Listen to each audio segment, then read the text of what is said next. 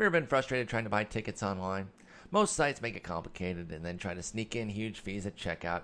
That's why you need to try SeatGeek. They've made it easier than ever to buy and sell sports and concert tickets. The baseball season is winding down, but we're about to have the two biggest months of the regular season. So you're definitely going to be wanting tickets. If your team's in, in in contention, you might be making a decision kind of at the last minute. You know what? It's Tuesday night. Let's go ahead and go. You jump on SeatGeek and you're going to guarantee yourself the best prices, even with that sort of uh, game day type of buying as opposed to buying them in, in advance. And because SeatGeek is the only place I ever go to look for tickets to a game or concert, that's that's that's kind of how I know. I, I, actually use the product here. I have the app on my phone, and it, it's great. It's taken all the work and hassle out of shopping for tickets. SeatGeek pulls all the tickets available on other sites into one place so you save time and never miss a deal. You can even set alerts for upcoming games, and SeatGeek will let you know if the price falls. Even better, every ticket on SeatGeek is given a grade based on value, so you can immediately find underpriced seats. And before you buy, you can use SeatGeek's detailed maps to see the view from your seat. Best of all, SeatGeek is always honest and upfront about the price. Unlike StubHub, SeatGeek shows you the full pr- ticket price from start to finish and never surprises you with huge fees at checkout. Now, our listeners will get a $20 rebate off their first SeatGeek purchase. All you have to do to get that $20 rebate is download the free SeatGeek app, go to the settings tab, and click add a promo code. Enter promo code SLEEPER, S L E E P E R and then SeatGeek will send you $20 after you made your first ticket purchase. Download the free SeatGeek app and enter promo code SLEEPER today.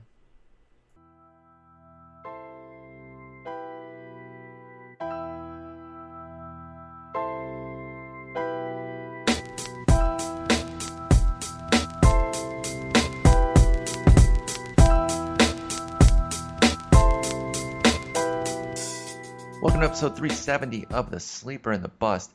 It's Friday, July 29th. I'm your host, Paul Sporer, joined by Eno Sarris. Eno, what's going on? It's Friday. I have a question for you. Hmm? Would you trade Lucas Giolito for Dave Cameron? or excuse me, I, I, I, I, I botched that. I should have said Dave Cameron for Lucas Giolito, since obviously we already have Dave Cameron.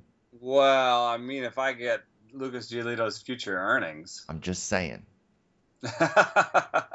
He's apparently uh, on the table for a yeah. reliever, and I think Dave Cameron's better than a reliever. Because honestly, even if Giolito is a bust, he probably he probably gets like three four years of chances at least. Absolutely. And if he gets three four years of chances, that's at least like three million, four million dollars. So you're hoping yeah. that we bring him to the Fangraphs team. He keeps pitching, but shares his wealth with us. Right. I mean, otherwise, why would we, mean, want him? Because I don't know if he can write. I, I you're right. Like, you know, Giolito pitching, Costava at first. you know, uh, uh, we had. Uh, you know, what was funny was finding out that uh, August Fagerstrom is a is a switch hitter. So I mean, have at least one switch hitter, and uh, Jeff Sullivan can throw, you know, 50 mile an hour slop from the left side. Sullivan's our, our loogie, but he's a little bit more than a loogie. I really think he can get righties out. He's really his pitch FX numbers are really coming along, and so I think that that's going to be huge for us. But you know what? I don't know if I'm trading Cameron. Uh, I, I, might have to uh, I might have to talk it over a little bit more. But Lucas Giolito could be on the trade block. We're going to talk about that a little bit more here in a moment. But we have a couple deals that have actually gotten done that I want to dive in on first. I'm going to go reverse order with the most recent first. I do think it is a little bit more uh, of the intriguing one. This Andrew Cashner deal, we kind of knew he was going to be traded in our trade extravaganza. I think we uh, we highlighted that you know th- there would be no reason for them to keep him around, considering that he is a rental. And yet, with that knowledge, the Padres were able to pull in quite a bit here. They traded Andrew Cashner and Colin Rea as well as Tayron Guerrero, who is a uh, who is a right-handed reliever, in exchange for Jared Cosart, whatever, who should be a reliever by the way. I still think he could be a, a dope reliever back end uh, of, a, of a bullpen. Top top prospect Josh Naylor, uh, Luis Castillo, not that Luis Castillo, and Carter Capps. And I understand Carter Capps underwent Tommy John. Tommy John is no slam dunk automatic. You're going to get back to being a stud. But I really like this haul for a rented Andrew Cashner and a whatever, Colin Rea. Like, I'm sorry, Colin Rea, you're not moving the needle for me, bud. I understand that he's under Oh, I mean, control. it's like a, it's like a rental four and a control five, like a cost control Exactly. five. exactly. Uh, I don't know much about the third prospect that the Padres gave up. Maybe he moves the needle a little bit, but I don't I- think. think he was a like he would make top 10 lists before but i or maybe even just top 20 i i, re- I remember the name a little bit but he's already he's already been moved to the, uh, he's already been, already been a full-time reliever. He was not a guy who came up as a starter. He's a he's a relief prospect. So how Your reliever, which doesn't exist. yeah So, so, how good can he uh, so basically, you traded uh, two back end arms, one rental, one cost controlled, and I don't think that normally gets you a bat. Now, you know, some people are like, well, he was met in A ball, and uh, he's a first base only guy, and that's why he got traded. Sure. I mean, if he had any defensive value, if he was an outfielder or third baseman even, then you know you wouldn't get Josh Naylor. yeah he's already however- a 19 year old first baseman However, you know, Stephen A. Smith. However, uh, he's like an interesting bat. I mean, I don't think you normally get a bat at all for a Cashner Rea, No. you know, offer. So, and in terms of what his numbers are like, he had he was kind of a bad body guy. yes and, i think we saw that at the futures game you could kind of see the, the the bad body aspects to josh naylor But this was this is an improvement. I mean, he he used to be bigger and okay okay sort of fatter. Um, but you know, he stole he stole ten bases against thirteen tries. So you know, I think he's getting a little bit more svelte, more athletic. Um, he's finding his plate approach, and uh, I mean, this guy came out of Canada. Um, you know, some of these guys, uh, like I think Tyler O'Neill from the Mariners, like have to. You know, Tyler O'Neill, O'Neill admitted to me that you know he hasn't played baseball year round like other prospects, hmm and that he's only been doing that for the last couple of years. It's kind of like what we talked about with Lorenzo Cain and a few other late breakouts. Is you know how much of this happened because they like Dexter Fowler got to switch hitting late in his career. So how much of you know how much does that affect your aging curve? I didn't know that, by the way. I, I did not know that about Fowler. I, mi- I, I missed that somehow. Fowler only started uh, switch hitting in the minors. Wow. Okay, that's So- really interesting. Yeah, because like for a long time he had this like bad split where he was only good against lefties, and I think he's sort of uh, he's sort of mo- you know, and people were like maybe he should stop switch hitting, but I think he's sort of improved and improved and improved to the point where it makes sense now. But um, in any case, uh, I think Naylor has a, a shot. I don't think that he's necessarily like a top 100 right now. I mean, not a top. Uh, he's not like a top 10 or a top 20 but he might be a top 50 by the end of the year. You know, if he if he hits a few more homers, you know, going into the end of the year and, and ups his power numbers. hmm Um, and um, you know, he's 19, man, and and they got a bat. So I, I think it was a good haul. In terms of what happens going forward, uh, Cashner remains in the rotation, remains in the National League, remains in a pitcher's park, remains a guy who gets the less out of his stuff than you'd expect. Remains a guy who doesn't get enough extension. We talked about how he his velocity, perceived velocity, is 1.5 Much miles an hour yeah. less than his actual velocity. You do you know anything about the Marlins coaching staff to where they could be a good fit here? I don't think it's very good uh, because when I interviewed uh, Conley, what's Conley's first name? Adam. Adam. Adam. When I interviewed Adam Conley about his progression as a pitcher, he basically said he had to take his progression as a pitcher away from the team. He had to take it back and do it himself. Wow. Okay. and he talked about how, and at least in the in the bottom of the um, in, in the in the minors, he said that they they were too results oriented. They wanted to see certain things in results, and he was like, "I don't care about results. I'm surprised they care about results. I want."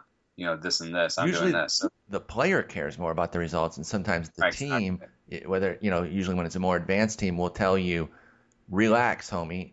You know, we don't. We, we care. You know, we, we you want them to go out there and, and, and get some good results if they can, but it's not a situation where results are the top thing, especially in lower minors. So for the player to be on that end and the team to be like, no, we're more results oriented. That's interesting.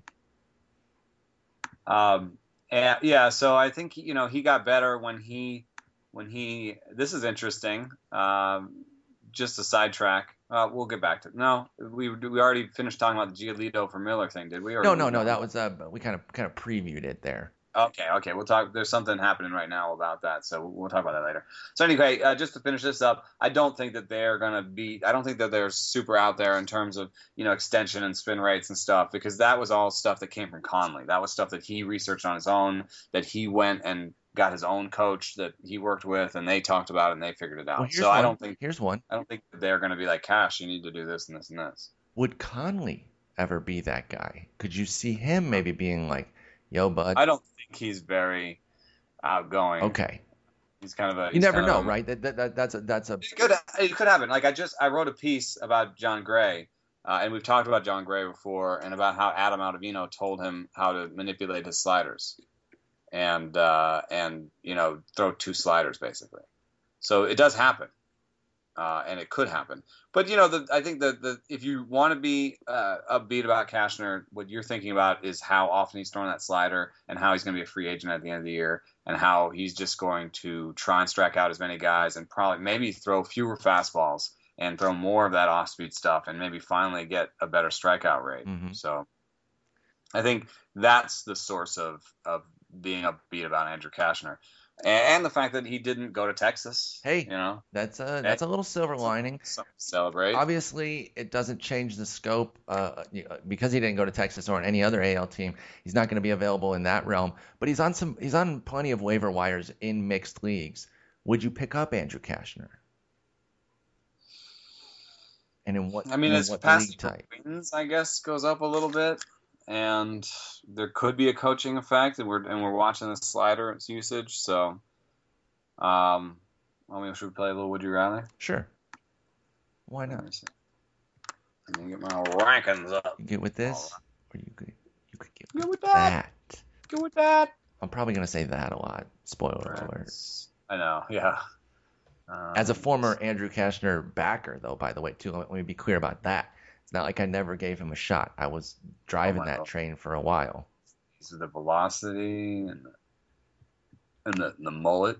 I mean, The mullet is reason enough, and I do play in some mullet leagues where you do get extra points for it. So he was a top pick in that in a those leagues. Curly haired mullet. I mean, of course I was into it. All right, so I, I'm going to jump into the 70s, which is where That's right. That's good I idea. might be dropping guys. So CC. Oof. CC's cooled down a little bit. He really has. He's really kind of fallen on some hard times, even. Um, I might do that. I'll take my gamble on on on Cashner there. You found you found a Yeah, guy right off the bat. Had a stretch of one, two, three, four, four in a row with five earned runs or more, and then two more with four earned runs after that. He just finally had a good outing at Houston, which is the day I stacked against him. God. Doesn't that isn't that how it always goes? You were like the believer in him too, right? That you, Yeah. you've been a big believer. You finally say, okay, it's not going well. I'll go against him, and he goes, hey, Eno, check this one, bruh. I had Altuve, Correa, and Gattis in the lineup, He's like, good luck with all of that, fella. and he goes six point two with two earned runs. All right, uh, so maybe yeah, so maybe we drop CC. All right, so uh, let me move up my ranks. All right, uh, Jeremy Hellickson. Hmm. I mean, I don't own him, so this is like a super hypothetical. Yeah, I just I might. Uh, The rest of season projections are nasty for for Hellickson. I know he's got that cutter, yeah, but I don't, I don't I don't really buy that he's done anything particularly special. By the way, he, if he he goes to Houston, if he goes to Texas or Houston or something, I don't want him. exactly he basically took uh, or Cashner took his spot though, because we all thought like that was the heavy rumor was that he would just go Right, right. join the Marlins after crushing them all. I think it can only get worse for Helix. I completely agree. Whereas there's at least some some potential growth. I guess the Giants could pick up Hellickson. That would make sense. just you know, that would help. That would that would maybe flip it for me because that's the one spot that would really suppress his home runs. And Hellickson's always had a Right. home run issue, always. And then this year, obviously, anyone that is a pitcher has a home run issue, unfortunately. You're right. To pitch is to have a home run. yes, to, to, to Okay, in uh, the majors. sort of split on that. Might wait to see where Hellickson goes. Uh, might lose out on Cashner for it, but I don't think that losing out on Cash. I think I'd be conservative here. So yeah, CC like he's not going to get traded, I don't think, and um, he's not gonna. He's probably not that great, and he's like he's definitely doesn't have ceiling. Whereas Cashner might have a little more ceiling. Mm-hmm. I don't think I'm dropping anything much better. Like a Chris Tillman, I don't think I'm dropping. No. Tillman's been pretty steady. Tomlin, you know, these guys are boring, but they're, you know, they're doing better. Like they're doing about as good as you'd hope Cashner would do. So I, I don't I don't like Tomlin, but I, I understand he's been showing he's been he's been pretty successful this year. right. I'm definitely not dropping like a Bauer, uh, Zimmermann, maybe Wei Yin Chen. I mean, he's hurt. See, what I'm hoping for is that he's able to hopefully this time off is is helping him, uh, Wei Yin Chen, and that when he comes back, he's going to be back on track a bit. I'm a little worried that they have him throwing low in the zone, and he needs to throw high in the zone to get those pop ups. Exactly. that's that's uh that's just another coaching issue which doesn't speak well to Andrew Cashner. So um uh yeah, I don't know. Chen and also a guy on a DL, you probably have him on the DL. That's true. So Right. you don't even really need to. You can just hang Uh, on to him, take your shot. But when it get when I get up to like Robbie Ray, DeSclafani, Duffy, Gaussman, Pineda, I'm not dropping those guys. I would drop Robbie Ray. I just don't buy in on him, but the others I agree with. Oh, that Robbie Ray strikeout Ray, so sexy. I know it is. Been a hater for so long, but that is a sexy strikeout Ray. He just gets crushed otherwise, though. It's crushed otherwise. It's like a strikeout or a freaking smash job. And it's so weird. Not even home runs. I mean, like No, just hard contact outings. everywhere. 21 strikeouts, three walks, two home runs, and 11 runs. Yeah, maybe it's dumb to say cut Ray, but it just annoys me. Someone comes in my chat every day and is like, "Hey, Robbie Ray, do you still hate me?" I'm like, "No, but sort of, but I don't get you." That's the thing. I don't. I mean- I don't get you, man. I don't get you. It's a bad change. It's not good command, but it's a filthy slide. It's not Patrick Corbin's situation. He throws 94, and the slider is filthy. So I still don't think know. Corbin will be all right longer term. I don't know. I hope he can figure it out a little bit. Someone comes in my chat all the time and asks why I'm not you. that's that's nice. Why aren't you Eno? Well, I'm just not, man. I tried to grow out my hair and it didn't freaking work. Get off my back. God. Just tell me you're, funnier than Eno. So. That's that. Listen, that's debatable. You're pretty freaking hilarious. No. All right. All right, so, um, oh, oh, oh, oh, one thing. Yes. One thing. Yes. Yes. yes. Uh, we always look for opportunity behind. Oh yeah, yeah, yeah. Absolutely, I'm absolutely. not talking about, you know, uh, San Diego got trails. anybody that is Uh, catching your eye? Paul Clemens is going to be the guy who takes the. It's a brilliant job. name. You know, I can't, I can't, I can't say enough about that name. It's real close to brilliance. Uh, I mean, except for the ball part. Oh, you. Oh, sorry. I thought you were talking about Clemens. No, I was, I was saying his name, Paul, not Clemens. Oh, I see what you were saying. You went the other way with it. No, I went with the first name. Um, this, Well, he he has actually top ten spin rate on his curveball, but you know That explains why Houston liked him, by the way. I remember being at an event in Houston with BP a few years back, and Jeff Luhnow spoke, spoke really highly of Paul Clemens, um, and I imagine it was related to that. Remember, they that's how they found Collin McHugh, really, Right. the spin rate on his curveball. It hasn't really translated into anything as a reliever or a starter, though. I don't see much here.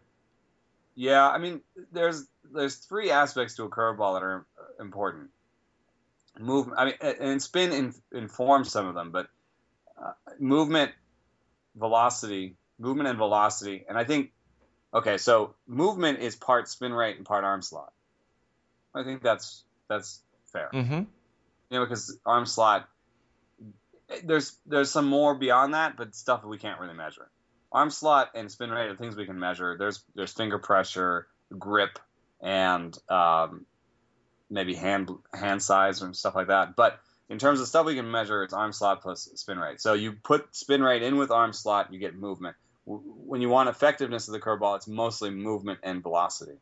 And so, you know, yes, because he has a big spin rate, he has a decent drop on the pitch, but he throws at 75 miles an hour, the curveball. Right. And I think if you throw a 91, 92 mile an hour fastball and a 75 mile an hour curveball, you're just, you know, it's too obvious, you know? Yeah, and if there's nothing in between either, Yeah. I just don't see it. You know, I think I'd take Roger Clemens at this point. Current age, Roger Clemens. Roger, come on. Roger.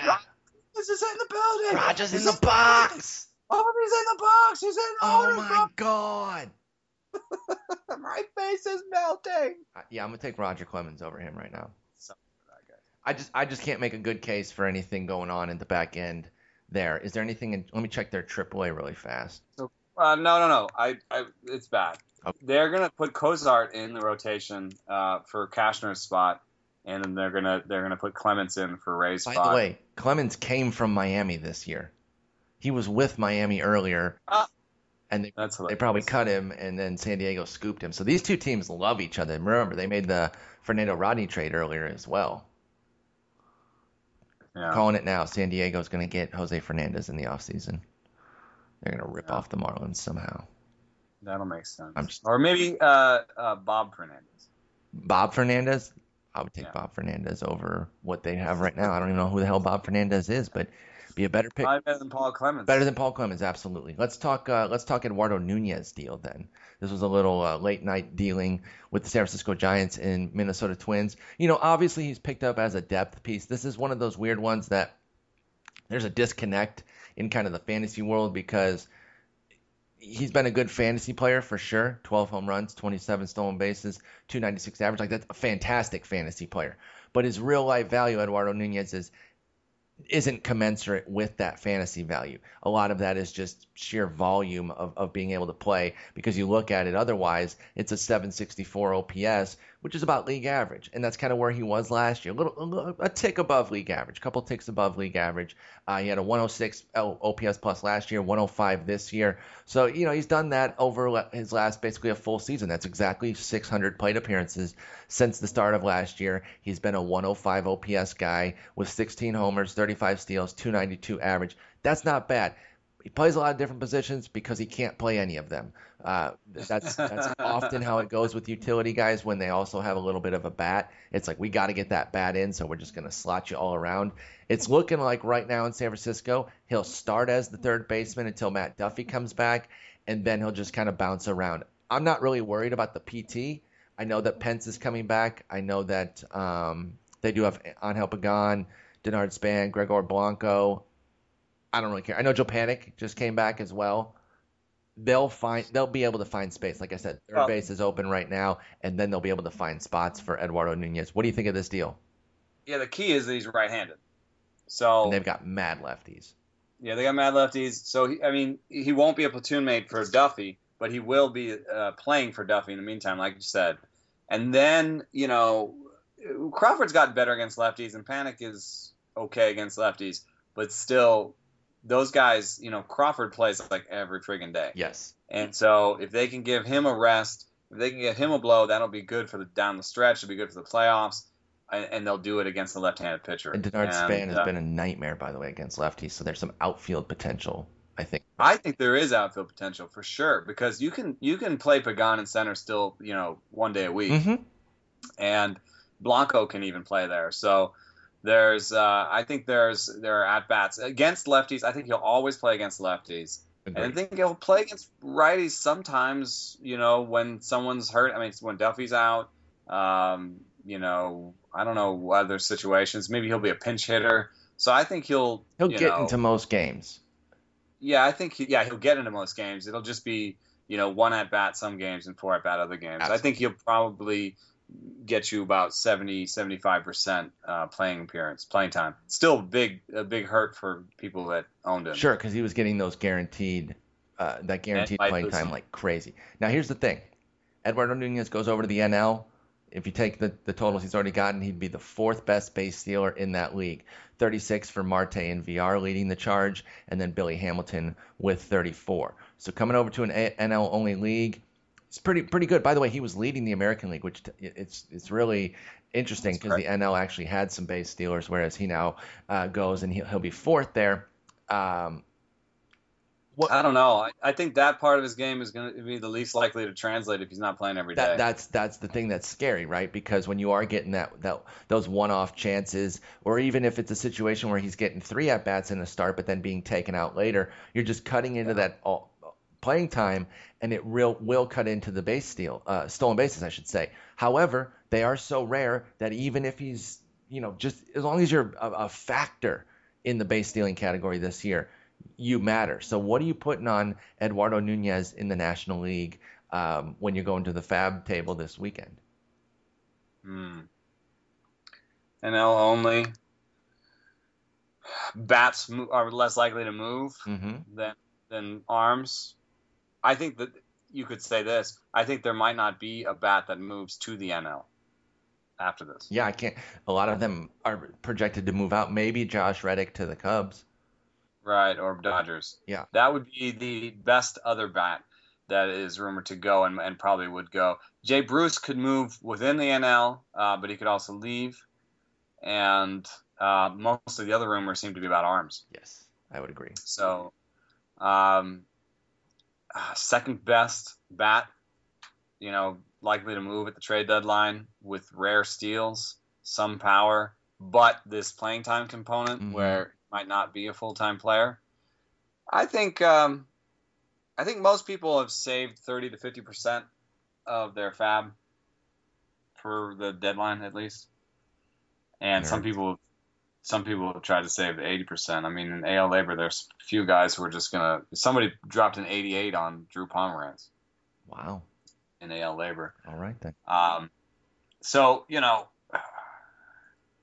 you just have to look. If you need if you need something on the infield and you can deal with a couple of days off, which you can in NL only, I think I might just blow, you know, blow my wad on him.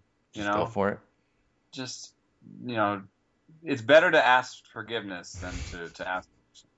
Yes. I'm sorry. what was I, I talking? About? I like bringing that that one in there. Just go uh, for it. Just drop. I'm just saying, use like maybe 100% of what you got left. You know, because if that's what you need, that's what you need uh, maybe you leave yourself, you know, three, four, five dollars for reliever pickups, or you know, if it's a zero dollar league where you can make zero dollar moves, maybe then you oh, you really, really go ham. Just go for it. Just go for it because, you know, if you if your outfield is full, then you can't even use Reddick. You know. Mm-hmm. Um, and uh, who's to say that Reddick's not a part timer himself? You know, comes gets, over to be a part, bit bit more of a playing time share. Right. I mean, he's at least left-handed versus Nunez is right-handed, but he has less defensive versatility, so you can't just you know leave. You can't put Reddick in and then leave him in for two or three at bats. You know what I mean? Mm-hmm. You you pinch hit him and then you take him back out if you can't, or or you pinch hit him late. You know what I mean? It's like it's not the same as Nunez where you put him in in a double switch and he goes and plays third base or whatever. You know what I mean? Completely understand that. So uh, so I think uh, I think I would I would go uh, I'd go for Nunez. I think he'll think he'll be the, the second like second best bat, but uh, offer you infield versatility. Yeah, there could be some some obviously some grumbling, some trades that happen in the next couple days that change the the scope of this. But as it stands right now, yeah, I would also go pretty ham on. Oh, I mean, I guess the other thing that we should mention here is like what if Profar goes to the NL for Archer, or uh, that's that's AL. Uh, if he goes to the NL for Teheran, that would change the scope. I would I would go Profar. I would go heavier on Profar personally. Yeah, Profar. Profar would be the best uh, bat. I mean, it, you know, Mazara. I think Mazara's only on the table for sale, and I bet he's not even on the table. So uh, yeah, best bat that's been rumored at all is is Profar is the other one. By the way, you are a a, a bit of a, a segue genius because you said oh. Mazara is only on the table for maybe Chris Sale, and that's it. The, the the headline is Chris Sale or eh, Rangers like the most in on Chris Sale. That doesn't really mean anything that they're the most aggressive. Okay, they could still be you know 43% aggressive and then everybody else is in single digits. So it doesn't necessarily mean that they're going to get him or that they're close, but the rumor is that they're the most aggressive uh, per Bob Nightingale. What does a Chris Sale to Texas deal look like? With some names. I need names. Uh, Name the names. You know. Well, I mean, uh, Cameron did a good, good piece on this. I, we just traded that guy though. That we had to take that piece off the website. We just traded um, him for Giolito. Well, he says the Rangers deal that's interesting. He says Gallo, Lewis Brinson, who is fun, um, power toolsy outfielder, uh, and Luis Ortiz, um, what if what if we traded Cameron in the middle of that article and he just stopped writing it? just put up half the. But I think I don't think that's enough. Gallo, Brinson, and Ortiz. I don't know. I don't think that's enough. I really. actually fully agree. I think you'd have to replace Gallo or Brinson with Profar. One hundred percent. You need a. They need to get back an infielder. They can't. I think you need to go. I think Mazara Yeah. and Profar.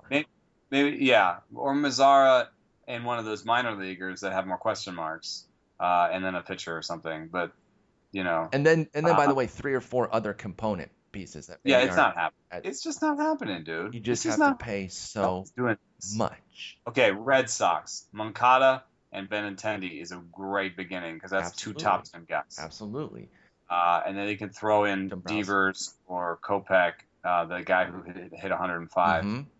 Um, you know, Dombrowski do would do something like the, Dombrowski's the guy, obviously, who could get something like that done. And I think, yeah, I think that's more likely than the Rangers deal. So I guess that's the one. But that uh, doesn't really move many needles other than maybe Benintendi gets to play right away. Sure. Yeah, it's on the fantasy landscape. It, it wouldn't do a Yeah. lot. Devers isn't that close. Kopech isn't that close. You know, maybe all of them get closer because they're less blocked. Um, you know, like Devers in particular uh, would get probably get closer to the majors, maybe, but not really. Uh, I don't think the Dodgers are going to do it. Uh, the Dodgers have Friedman at the helm. If people remember Friedman, yeah, yeah, he has more money now, and the Dodgers are a different team. But when he was with the Rays, it was hold on to your prospects like they were gold and win every trade like you know nobody's business. Yeah. So if he can get Sale for Cody Bellinger and Alex Verdugo, that's fine. But he's going to have to put in, I'd say like Urias, Urias and DeLeon, you know, Mhm. De Leon to make that work. And um, I don't think he's doing that. So, okay, so uh, we'll put a sale chance at you know five percent, and if it's a team, it's the Red Sox. So I can get behind doesn't that. doesn't really change much. Maybe one of the guys, if there's a if the pitcher is, is close coming back, like you know, certainly if Urias ended up in AL, uh, then you were then you were you you're pretty happy that you held on to your eighty five dollars of FAAB. But if he ended up on the White Sox, would, would they bring him up and like I think they would. ride him out? Like how I much? think they would because they still have they still have postseason ability, Yeah. and they the way they would sell it to their geriatric owner is, you know, Urias is filthy and he's a lefty, and so we just basically got a sale replacement, and for our, you know for that we got these other guys. Okay. Well, we'll see So where it goes. It, I, I I agree with you. It's, it, it's not going to happen. But uh, it, I'd love to be wrong because that, that that's fun to see. to Yeah, see it would be fun. Be, get traded. being wrong is not so fun. no, but- being but- wrong is dumb, but- and I'm, I've never been things wrong. happening, things happening is fun. Yes, big moves happening would be fun. Now let's get to the other thing that I teased earlier. Lucas Giolito is apparently something that, according to Jon Morosi, the Nats have suggested that they would do for for Andrew Miller. And somebody brought that up to me. I can't remember if it was on Twitter or on Twitch or in the chat. But when it was brought up, I said, "No, man, they're not going to trade Giolito." And I understand that that Miller's awesome and he has control, but I'm like, not Giolito. They, you know, Ray Lopez, maybe even like a Victor Robles because he's super far away, which I, I still don't think they would really do. But I was like, no, not Andrew Miller. And then when the, and then this comes out, and so Paul was wrong again. Huge, huge surprise. That well, seems insane. you know, actually, I don't think you were necessarily wrong, uh, but there's a, a a couple of wrinkles to this. He not he didn't really say the Nationals would do that. Uh, I think he said that he'd spoken to someone who had spoken to the Nats, who believed the Nats would do this. That's some like ninth hand stuff right there.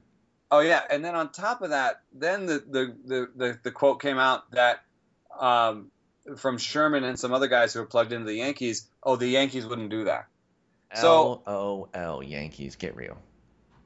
Sources Eh, who have spoken eh, with the Nats Yes. believe they would ha- they would trade Lucas Giolito to Yankees for Andrew Miller straight up. That is pretty. That's pretty wonky. And uh, and also on top of that, uh, are we sure that we just didn't do the dirty work of the GMs involved? Did we? Did did the media there just pump up Andrew Miller's value? yeah, they floated out. We go bananas over it, and, and all the work is done. You're right. and uh, some GM somewhere is cackling. They're like these these idiots. They fall for everything. Cashman's like, all right, now I'm gonna call the Dodgers for Urias. Yep. Exactly. No. Um. well, you read that thing about Giolito. You see that man, Giolito, man. Come on. Let's just get Urias. We'll get it done. Hey, we'll just take Urias from you. We'll even throw in a little something with it. Let's just get this done. Let's just get it locked in. Let's just just give us Urias right now. We'll even throw in sweet, sweet. Um, I don't know. I'm trying to think of somebody else the Yankee, uh, the Dodgers would even want. We'll throw in super dope Rob Ref Refsnyder. Don't worry. He's an outfielder now. He's awesome. Is he an outfielder now? Uh, he plays the outfield sometimes. Yeah. They had him playing. Well, he- they had He's like first earlier. He's Nunez, man. He, he he plays everything poorly. Yes, exactly. Well, anyway, I don't think it's happening. Um, but it, you know, I guess one other thing that's that's interesting about this uh, leak is that Giolito's on the table. So That yeah, Um, that they the even that they're even listening in on it.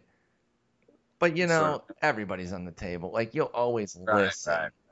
because So who do you think is going to happen? So like, there's Madson and Robertson. So they they they almost blew it again the other night. So I think they're DefCon five when it comes to they want a reliever. yes, the like, Nats. every, the Nationals are calling everybody. Last night, Papelbon was throwing 88 with no command, and you know they had to bring in Oliver Perez, which meant you know the other team brought in a righty, and all of a sudden Oliver Perez is hit, is throwing to a righty with power with the bases loaded in the ninth inning, and you know once they somehow got out of that, they bring in Shawn Kelley, who whose numbers have been a lot worse in high leverage um, than they were in low leverage. Mhm.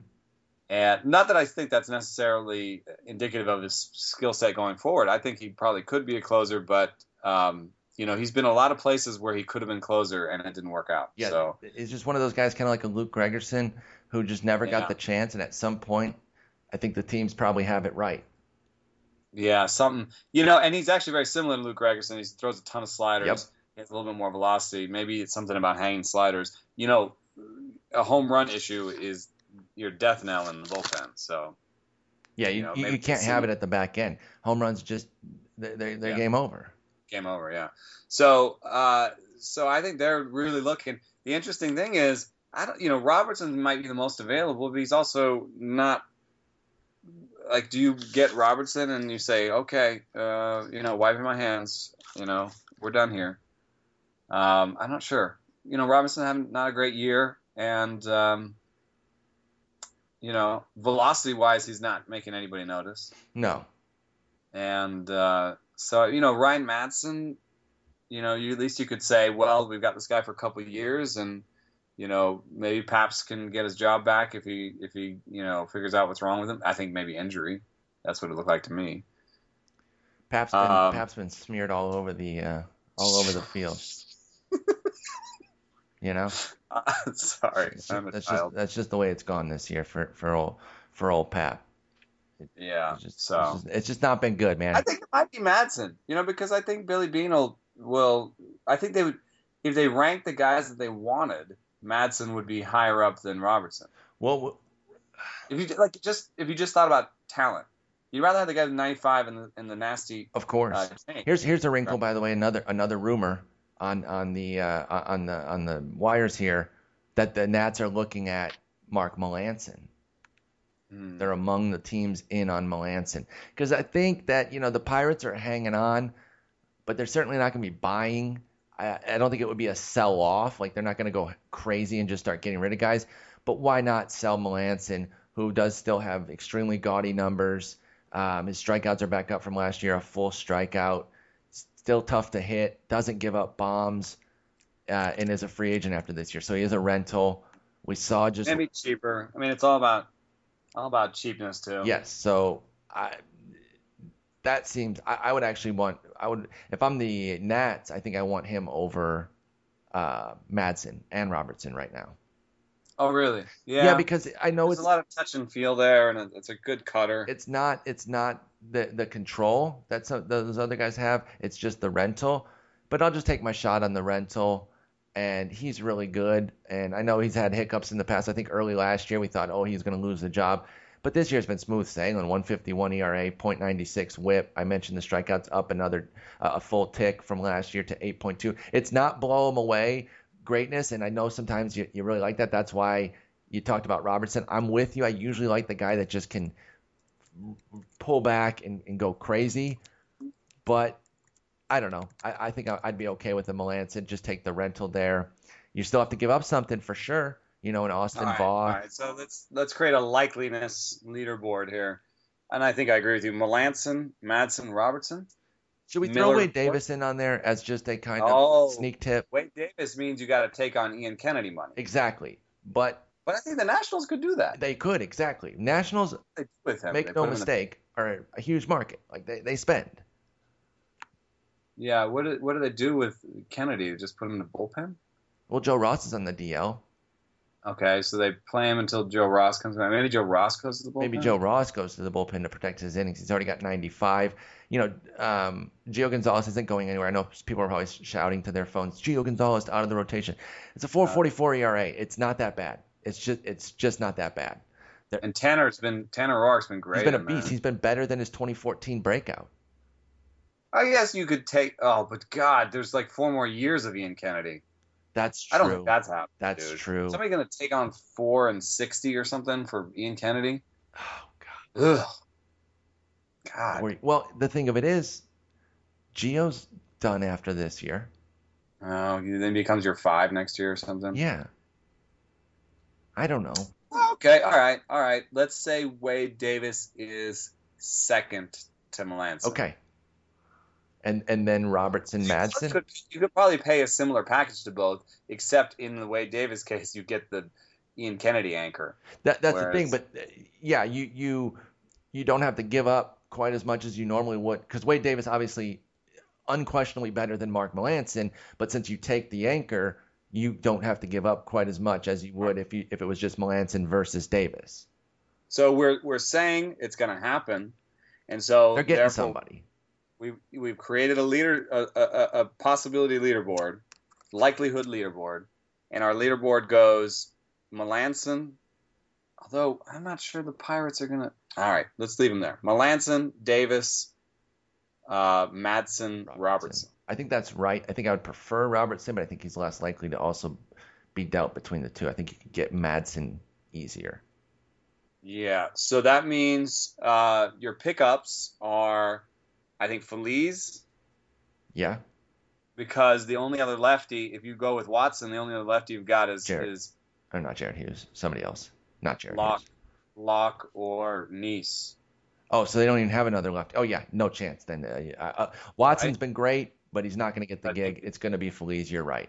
Feliz. So then, so then the pickups go Feliz, uh, Dull, Feliz, Dull. Uh, he's on the DL, isn't he?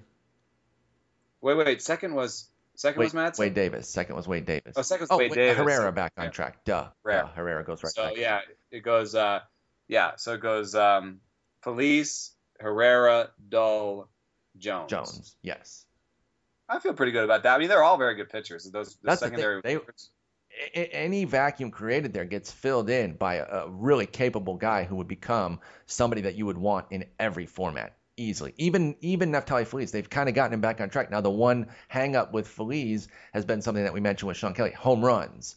And so you don't love that as a ninth inning guy, but I think they give him the reins and see what they've got to decide do we want to re-sign him for next year because here's the thing quickly, everybody in their head, you know, you might already know this, so give people a second to guess in their head. How old do you think Neftali Feliz is? Three, two, one. You know, what do you think he is? How old? I'm to say 29. 28 years old. Still pretty young oh. in terms of being somebody that you could sign to a three year deal if you believed in him and it wouldn't be out of bounds, right? Oh, they don't, they don't sign relievers.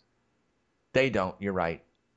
But, you know, yes. we could be. I bet they is he is he is he done with control after this? Yeah, that's why that's why I brought it up. I think then they, they then he's their closer. Because, because, they don't even care about it inflating the value. care about yeah yeah. That's a good point as well. Yeah, that's a good point as well. So if you're planning for saves, I think that the Caminero they, they they bring they bring Caminero into the eighth or something and kind of groom him. Hopefully, and hopefully he's their their closer next year. I thought he was going to be better this year than, than he's been. He's really struggled. Uh, a little better after he came back from the DL. Yeah, Caminero has, but uh, he can still throw at 100. I think they work on him, and and we're talking about um, he's a little bit older. Like he kind of took a while to kind of get there. He's going to be 30 next year, so he's kind of uh, you know not somebody who's on on the rise, some young guy, but I still think it could click. Still got velocity. Yep, still has obscene velocity, and when he's on, he can be really devastating. I still think it could click for him quickly. Um, you kind of look. You, you mentioned since he come back from the DL, 164 ERA. 17 strikeouts in 22 innings, eight walks. So not still not a great strikeout, right? Yeah, not eye popping, but again, when he's on, he had a two inning stint uh, against Oakland where he pitched two innings, two perfect innings with four strikeouts. Uh, inning and two thirds against the Cubs a couple a couple weeks ago, three strikeouts. So you know you can see it in flashes where he's really good, but then he'll go through periods where you know you go four innings in a row, no strikeouts, Caminero would be he's he's the groomed one. It would be Feliz.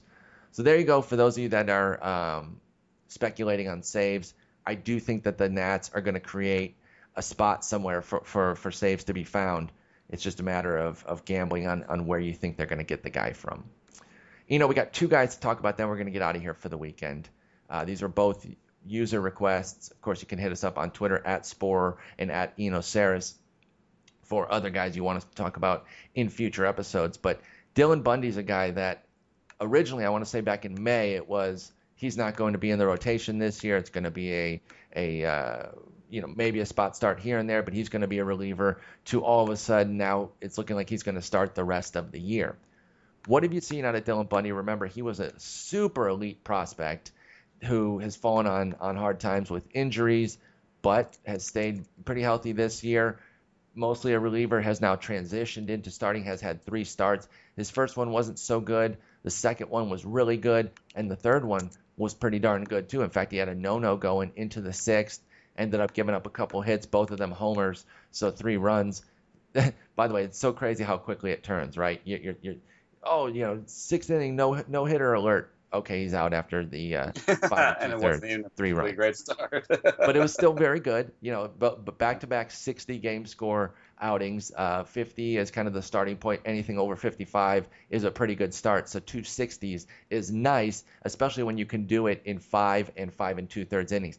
That's always going to be the thing. I don't think we're going to see seven inning outings out of Dylan Bundy but two good and, and one bad so far out of his starts. What can Dylan Bundy be the rest of the year? And have you noticed any evolution in in in um, in, in what he's doing this year? I think he changed the change. I think it's a split finger now.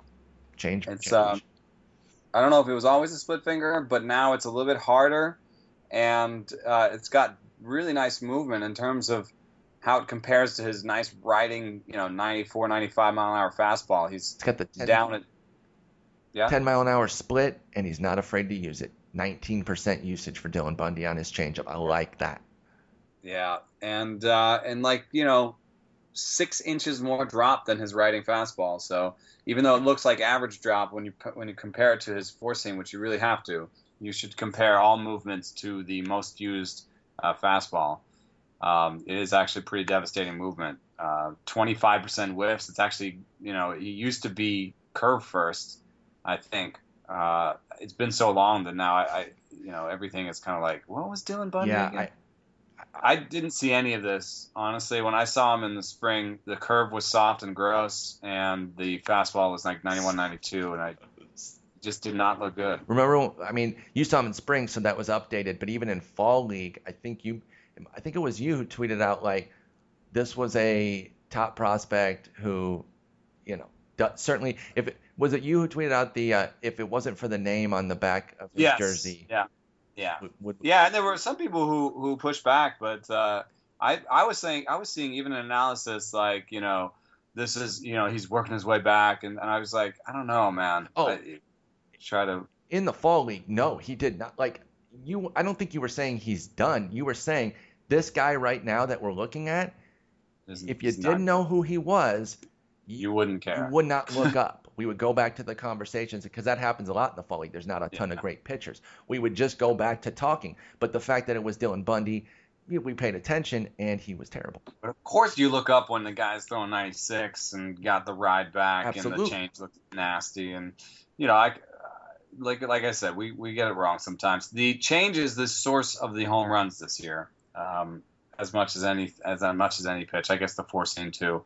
The curve is good at uh, at least the very least not giving up home runs. Throwing 170 hasn't given up a home run, so So he's ha- he Uh, hangs the change a bit.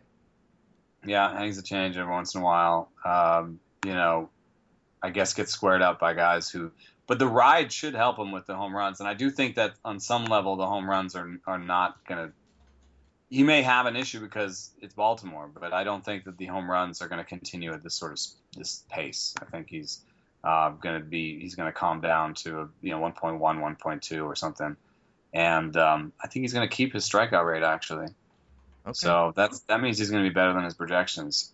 I, I would I'd, I'd put him like I would I'd rather have him than Cashner. I think I would um, too, actually. D- Dylan Bundy over over Andrew Cashner, even with a Yeah. bunch of five inning starts. I don't know. This, this could They're gonna they're gonna I think they're gonna take the, the the the training wheels off a little bit. I mean they want they said that there's no innings limit. Oh, okay, great. That's really intriguing then, because then this ends up being kind of their trade move, right? Because they can't Yeah. they can't gut the system anymore. They don't have a system to keep plucking from. And Right. again, if that's what Cashner costs, no wonder he didn't go to Baltimore. They don't even have they don't they probably didn't want to give Chase Sisco plus because that's what it would have taken. And he, Sisco's Sisco's all they got, and I don't think Sisco gets them into the that Sisco doesn't get them into the sale or tear on Hell no. not even they- So- they don't even get the call returned. So Sisco gets them Cashner and Rea. And you so, might as well just hold Sisco at that point because yeah, you signed. Um, he took the, uh, Matt Wieters took the qualifying offer, so then he's going to be a free agent again this year. Give it to him again, or you you know. Can you give whatever. multiples? Can you do? Can they do it again? Yeah, I think they can. Okay. but it's going up to about 17 million and i don't you know Wieters has been all right but Blah. you know hurt and, Yep. Below average this year again. yeah And so- oh yeah I don't. I don't. Below I don't average. think so. I don't think he's getting another one of those. And so they're going to have to figure. Maybe it's Caleb Joseph and Chance Sisco um, yeah next year. Really. joseph has i think done enough he's not good but he's uh, done enough to show them he can beat like there are plenty of teams that are you know bobby wilson uh, Oh, he's a C two in the majors at, at the very least, and you can Yeah, fake him as a C1, I think with regular playing time. I think if you've got a prospect behind him that you're excited about Exactly, exactly. So Yeah. I think that they're going to move on from Matt Wieters that next year. And here's the thing, though, Matt Wieters, even coming off of an 81 OPS plus, still going to make stacks because there's going to be a team that that buys in and things. at least like three for 30 sort of yes, deal you know yes, at least something.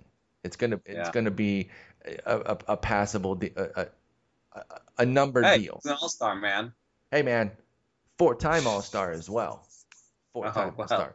Let's talk about another pitching prospect and then uh, and then peace out for the weekend here. I gotta get some lunch.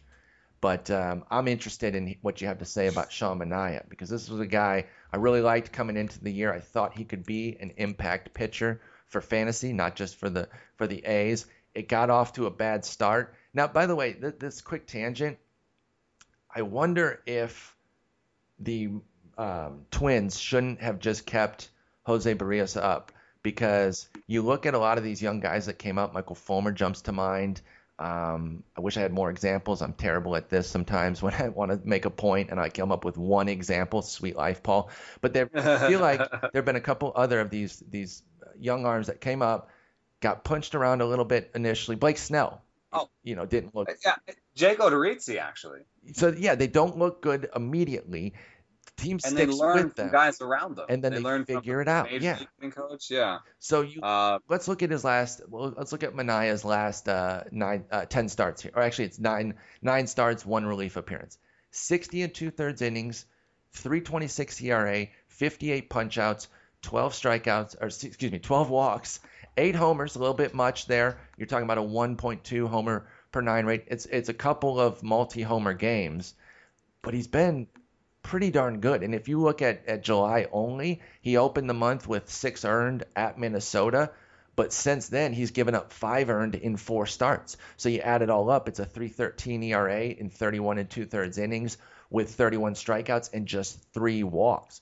So even just this month, if you isolate that, we've really seen Manaea come into his own. But again, dating back all the way to late May is when we really saw him kind of start to turn a corner. Have you noticed anything from him specifically, or is this just a young pitcher with a lot of talent who's settled in? Well, there are a couple things. I, have talked to him about how he switched his grip to a um, he switched his grip on a changeup to more of a Fosh, and he said that Fosh is like a um, a Fosh is like a split finger, but it kind of comes off your off of like imagine kind splitting your fingers, but you still got your other three fingers on the ball. Yeah, and you do you kind of flip it a little or no? Yeah, it comes off those three fingers. Okay. So you kind of pronate. Uh, pronate means you're, you're pulling your index finger towards your body, um, and uh, you kind of pronate, and the ball comes off those three fingers and that's how you you take velocity off and and and it's a little bit different than a true split finger which you just split the fingers you don't have you split the two primary fingers you don't have those other fingers on the ball and you just try to have the ball sort of squirt out between your fingers okay throw it like a fastball and let it squirt out so it's a little bit different than that but i think what it allows him to is have more feel so he's actually i think the walk rate has been related to this is that he went back. He had the Fosh in college. He thought he had great command of it, uh, great touch with it and feel with it. The Royals took it away from him for whatever reason, probably because it looks like a split finger. And uh, the A's at some point were like, "Hey, we don't care about these things." Yeah, just um, because like with Mengden, they did the same thing. They were like, "We don't care. Do your crazy thing," you know. Um, so that that's actually probably a market inefficiency is guys who've had their mechanics changed for no good reason. Get um, them, and, bring them over, and see what you can do. A's trade for Kevin Gausman.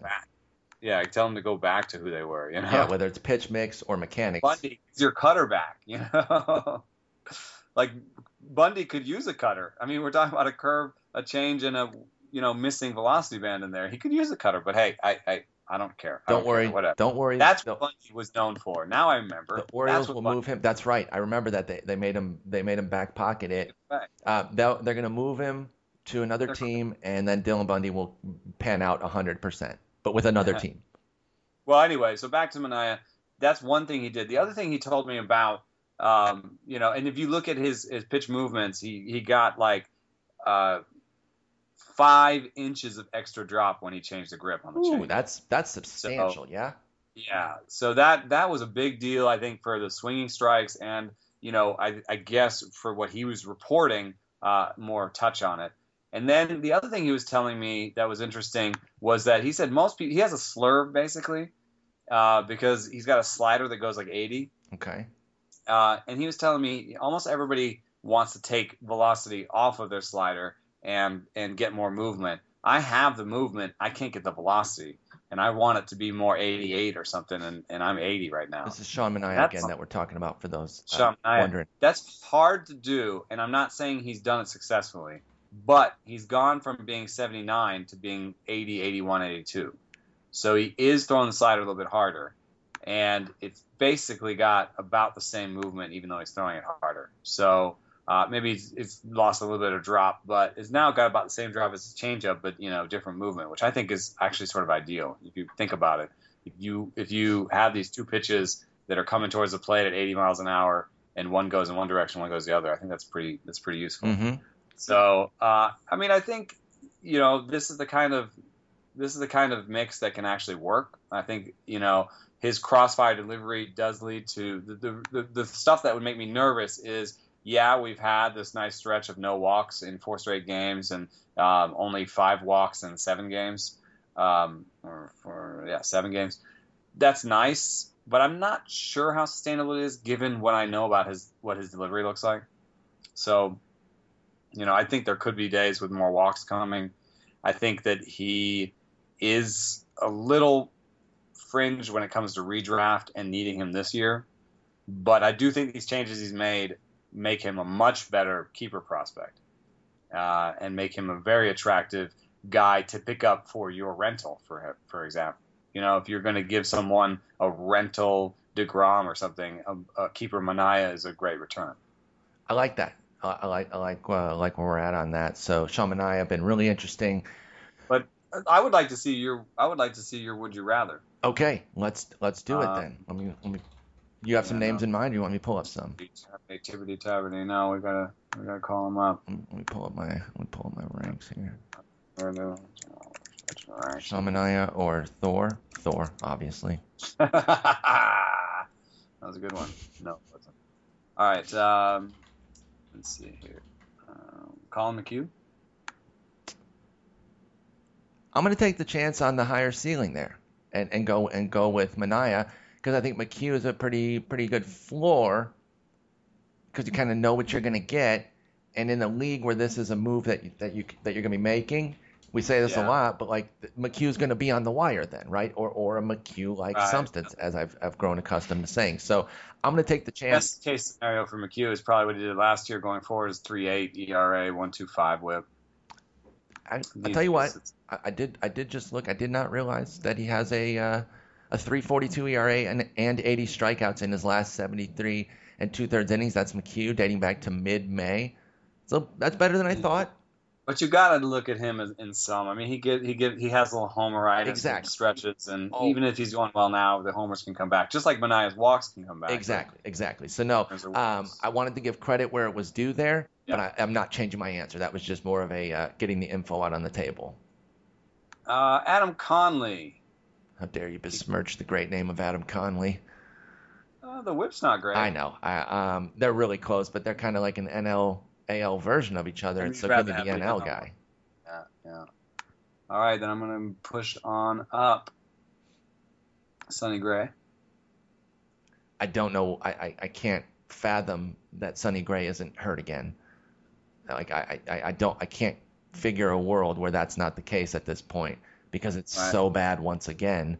So give me the, the, the teammate right now.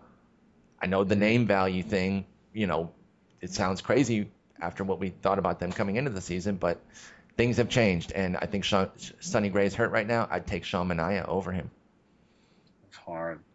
I mean, you look at you look at the I mean, I, I ranked Sonny Gray 67, so he's he's definitely in this mix that we're talking yeah, about. so we're, we're, we're, we're talking 70 area. Hmm. Um, I would I would uh, I would look at you know Gray now over his last eight starts has three multi-homer outings. That's tough. Yeah. And another seven earned run outing that wasn't a multi-homer. It was just a piece of trash outing. And we're for sure taking uh, Manaea over Rodon. Rodon has more walks. Yeah, I think I think Manaea has Homers. already shown That's some a some better development. part of Manaea. Oh. All right. Well, we wouldn't go as far as uh, Stroman. Wouldn't we? Wouldn't we maybe do that though? I love Marcus Stroman as a player.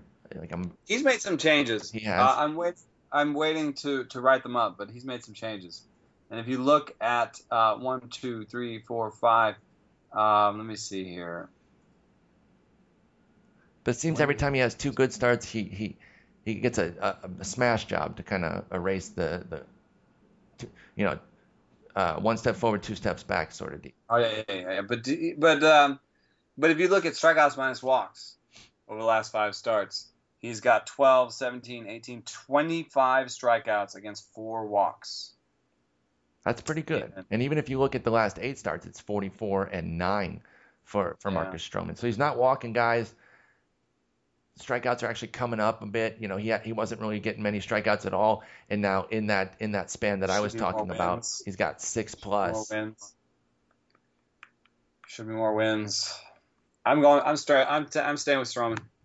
But uh, I think almost everybody else on our would you rather's get with this, get with that. We got with that. Yeah. Um, okay. I'm looking at it now.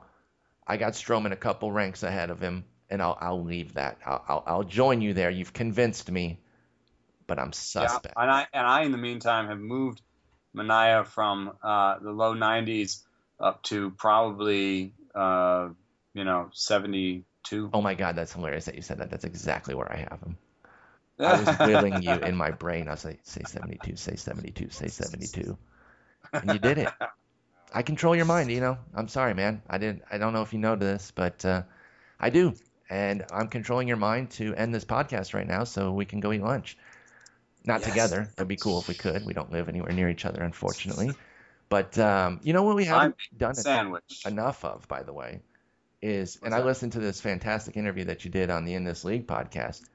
Why don't you tell people about your book really quick while we get out of here? I know that I know you mentioned it on here, but I feel like we should be doing it every episode for a little while, just to kind of keep. free ad space. Yeah, yeah, we we own. Uh, we can advertise whatever we want.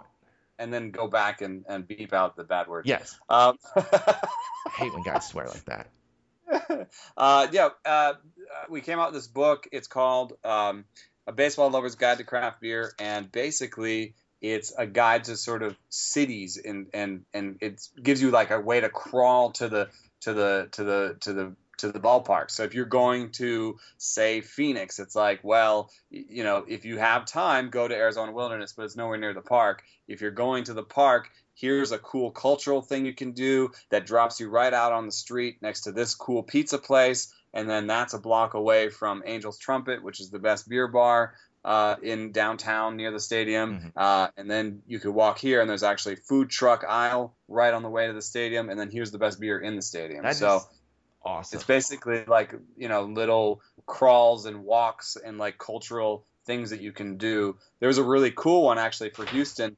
There are these cisterns in Houston uh, that are underneath uh, a park. So you can go to this park and then you can go down under the park, and it used to be where the water supply was kept, and it's just spooky as all heck. And all sorts of weird sounds and echoes, and then you can learn about the cisterns. There's like scientific stuff, and then uh, when you're done with that, it lets you out right next to one of the best breweries in, in Houston. So If you want to have the crap scared out of you before catching a baseball game, yeah, why you not? Know where to fun. go. You know where to go. Uh, it's it's uh, it's the beer. It's the craft. It's a baseball lover's guide to craft beer. It's at beergraphs.com forward slash book, and listeners can get a dollar off with the, the code BG dash we love you BG dash we love you, and that's at beergraphs.com forward slash book. Thank you very much, and have a nice weekend. We out. Thanks for listening.